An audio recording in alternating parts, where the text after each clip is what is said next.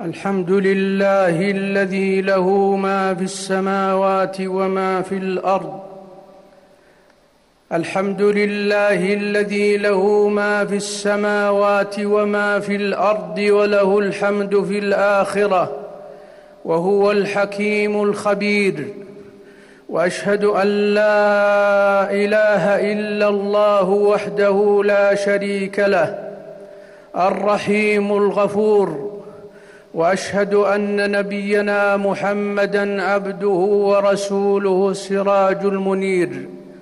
اللهم صل وسلم وبارك عليه وعلى آله وأصحابه الذين فازوا بالتجارة التي لن تبور. أما بعد فيا أيها المسلمون أوصيكم ونفسي بتقوى الله جل وعلا. فهي وصية الله للأولين والآخرين. ولقد وصينا الذين أوتوا الكتاب من قبلكم وإياكم أن اتقوا الله. عباد الله الدنيا لا تستقر على حال بل تمر على الإنسان حالات من الضيق والحزن وأطوار من الهم والغم. لأسباب متعددة وفي صور مختلفة. ألا وإن المنجي الوحيد من كل هم وكرب والعاصم الفريد من الغم والوصب هو الالتجاء الصادق إلى الله جل وعلا والتضرع إلى المولى تبارك وتعالى. قال عز وجل ولقد نعلم أنك يضيق صدرك بما يقولون. فسبح بحمد ربك وكن من الساجدين. واعبد ربك حتى يأتيك اليقين. الطاعة أيها المسلمون فرحة وسرور. والتقوى لله جل وعلا بهجة وحبور. فالزم عبد الله طاعة ربك يجعل لك من كل هم فرجا ومن كل ضيق ومن كل ضيق مخرجا. قال سبحانه ومن يتق الله يجعل له مخرجا ويرزقه من حيث لا يحتسب. وقال سبحانه إن الأبرار لفي نعيم. وهذا يشمل نعيم القلب وسروره في الدنيا كذلك. عباد الله أيها المسلم إذا ضاقت بك ظلمات الهموم ولزمتك شقوة الغموم فالزم كتاب ربك تلاوة وتدبرا. فالزم كتاب ربك تلاوة وتدبرا استجابة وأملا فهو نور القلوب والشفاء من جميع الخطوب. قال جل وعلا يا أيها الناس قد جاءتكم موعظة من ربكم وشفاء لما في الصدور وهدى ورحمة للمؤمنين. وقال تعالى قل هو للذين آمنوا هدى وشفاء فمن ألزم نفسه بكلام ربه وأشرقت في قلبه أنواره انجلى عنه كل حزن وانقشعت عنه الهموم والغموم أخي المسلم متى علت الهموم نفسك وهجمت على قلبك فانكسر بين يدي ربك وأظهر الافتقار إليه. تذلل لخالقك والجأ إليه بالتضرع والدعاء. يقول تبارك وتعالى وأيوب إذ نادى ربه أني مسني الضر وأنت أرحم الراحمين. فاستجبنا له فكشفنا ما به من ضر. وآتيناه أهله ومثلهم معهم رحمة من عندنا وذكرى للعابدين. تضرع إلى القادر تضرع إلى القادر على كل شيء.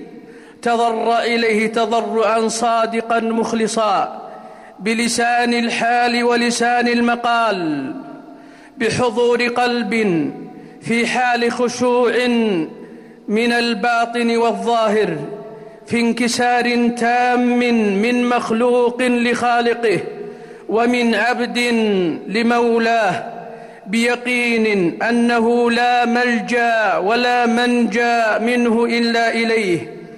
قال تعالى وذا النون إذ ذهب مغاضبا فظن, فظن أن لن نقدر عليه فظن أن لن نقدر عليه فنادى في الظلمات أن لا إله إلا أنت سبحانك إني كنت من الظالمين.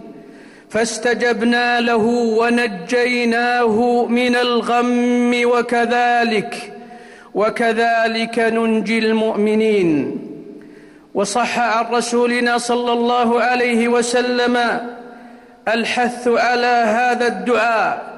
وأنه لن يدعو به مسلم في شيء إلا استجاب الله له وأن هذا الدعاء من أدي من أدعية رفع الكرب وكشف البلاء لما فيه من المعاني العظيمة من توحيد الله وتعظيمه وتنزيهه والاعتراف بالقصور والعجز وظلم النفس في الوفاء بحقوق الخالق سبحانه ولا غرو فلا نعيم لقلب ولا سرور لنفس إلا بكمال التوحيد والقيام بحقائق الإيمان التي جاء بها الوحي.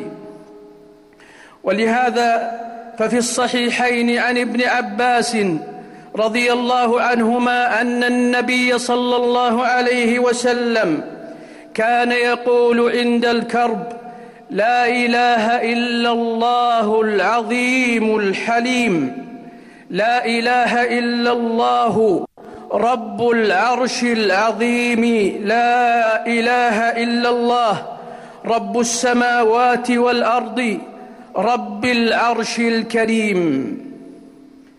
عباد الله ومن أدعية دفع الكرب والهم والمتضمنة التضرع إلى الله جل وعلا والتوسل إليه بأسمائه الحسنى وصفاته العلى ما صح عن رسولنا صلى الله عليه وسلم ومنها لا إله إلا الله الحليم الكريم. سبحان الله وتبارك الله رب العرش العظيم. والحمد لله رب العالمين. وصح عنه صلى الله عليه وسلم أنه قال ما أصاب أحدا قط هم ولا حزن فقال اللهم إني عبدك ابن عبدك ابن أمتك ناصيتي بيدك ماض في حكمك عدل في قضاؤك أسألك بكل اسم هو لك سميت به نفسك أو أنزلته في كتابك أو علمته أحدا من خلقك أو استأثرت به في علم الغيب عندك أن تجعل القرآن العظيم ربيع قلبي ونور, صدري وجلاء حزني وذهاب همي إلا أذهب الله همه وحزنه وأبدله مكانه فرحا. قيل يا رسول الله ألا نتألمها؟ قال بل ينبغي لمن سمعها أن يتعلمها وما أهون يا عباد الله أن يتعلمها المسلم في مثل هذا العصر أخي المسلم ومن أدعية التحصن من الهم والحزن قبل وقوعه ما صح عن رسول الله صلى الله عليه وسلم أنه قال اللهم إني أعوذ بك من الهم والحزن وأعوذ بك من العجز والكسل وأعوذ بك من الجبن والبخل وأعوذ بك من غلبه من غلبة الدين وقهر الرجال. وهذه الأمور كلها من أسباب الحزن. ومن الأدعية أيضا أن يكرر العبد بلسانه وقلبه. الله الله ربي لا أشرك به شيئا.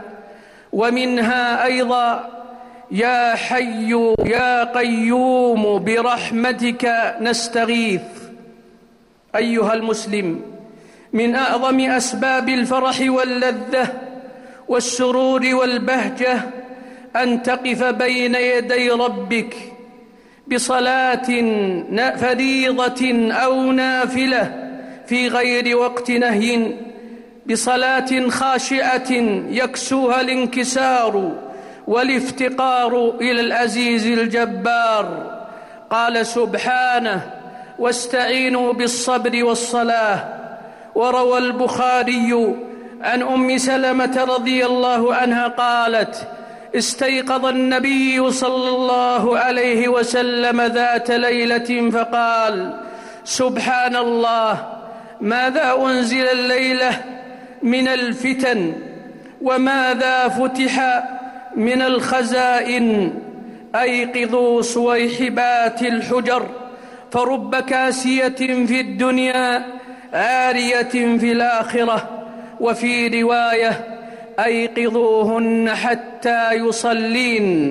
قال ابن حجر في هذا الحديث استحباب الاسراع إلى الصلاة عند خشية الضر والشر. وعند مسلم قوله صلى الله عليه وسلم فإذا رأى أحدكم أي في منامه ما يكره فليقم فليصلي. وعلى ذلك فعل سلف هذه الأمة كما روي عن ابن عباس وغيره من الصحابة والتابعين. أسأل الله جل وعلا أن يكشف همنا وأن يرفع كربنا وأن يرزقنا من حيث لا نحتسب وأن يمن علينا بفضله ورحمته. أقول هذا القول وأستغفر الله لي ولكم ولسائر المسلمين من كل ذنب فاستغفروه وتوبوا إليه إنه هو الغفور الرحيم. الحمد لله ولي الصالحين وأشهد أن لا إله إلا الله وحده لا شريك له الحق المبين وأشهد أن نبينا محمدا عبده ورسوله اللهم صل وسلم وبارك على عبده وعلى على اللهم صل وسلم وبارك عليه وعلى آله وصحبه أجمعين. أيها المسلمون وللإحسان بأنواعه سواء من القل من القول أو الفعل خاصة الصدقة لذلك تأثير عجيب في دفع أنواع البلاء ورفع الضراء. قال تعالى إن الله يجزي المتصدقين وأحسنوا إن الله يحب المحسنين. وقال صلى الله عليه وسلم صنائع المعروف تقي مصارع السوء وصدقة السر تطفئ غضب الرب. وصلة الرحم تزيد في العمر أخرجه الطبراني في الكبير وقال وقال البيهقي, والمنذري إسناده حسن وله طرق وشواهد. فاستقيموا عباد الله على طاعة الله وطاعة رسوله صلى الله عليه وسلم بالعمل الصالح والمسارعة إلى الخيرات وملازمة الفرائض وسائر الطاعات تسعدوا وتفلحوا يقول جل وعلا من عمل صالحا من ذكر أو أنثى وهو مؤمن فلنحيينه حياة طيبة ولنجزينهم أجرهم بأحسن ما كانوا يعملون. ثم إن من أعظم أسباب انشراح الصدر وتفريج الكروب الإكثار من الصلاة والتسليم على النبي الكريم. اللهم صل وسلم وبارك على حبيبنا ونبينا وقرة عيوننا محمد. اللهم صل وسلم وبارك عليه وعلى آله وأصحابه ومن تبعهم بإحسان إلى يوم الدين. اللهم أعز الإسلام والمسلمين. اللهم اعز الإسلام والمسلمين. اللهم اعز الإسلام والمسلمين. اللهم أذل الشرك والمشركين. اللهم عليك بمن تسلط على المسلمين. اللهم عليك بمن مكر بالمسلمين. اللهم من مكر بالمسلمين فامكر به وأنزل عليه سخطك وغضبك يا ذا الجلال والإكرام. اللهم اغفر للمؤمنين والمؤمنات والمسلمين والمسلمات الأحياء منهم والأموات اللهم فرج همهم اللهم نفس كربهم اللهم اغن فقيرهم اللهم واشف مريضهم اللهم واهد ضالهم اللهم ول عليهم خيارهم اللهم ول عليهم خيارهم واكفهم شرارهم وفجارهم يا ذا الجلال والإكرام. اللهم وفق ولي أمرنا ونائبه لما تحبه وترضاه. اللهم آتنا في الدنيا حسنة وفي الآخرة حسنة. اللهم ارزقنا في هذه الحياة حياة طيبة. اللهم ارزقنا فيها حياة نغنم بها برضاك نغنم فيها برضاك. work يا ذا الجلال والإكرام. اللهم ارضنا وارض عنا. اللهم أرضنا وارض عنا. اللهم أرضنا وارض عنا. يا حي يا قيوم. اللهم لا تجعل للحاضرين ولمن سمعنا هما إلا فرجته ولا, نف ولا كربا إلا نفسته ولا ضيقا إلا ولا أسيرا إلا يسرته. يا حي يا قيوم. يا ذا الجلال والإكرام. عباد الله اذكروا الله ذكرا كثيرا وسبحوه بكرة وأصيلا. وآخر دعوانا أن الحمد لله رب العالمين.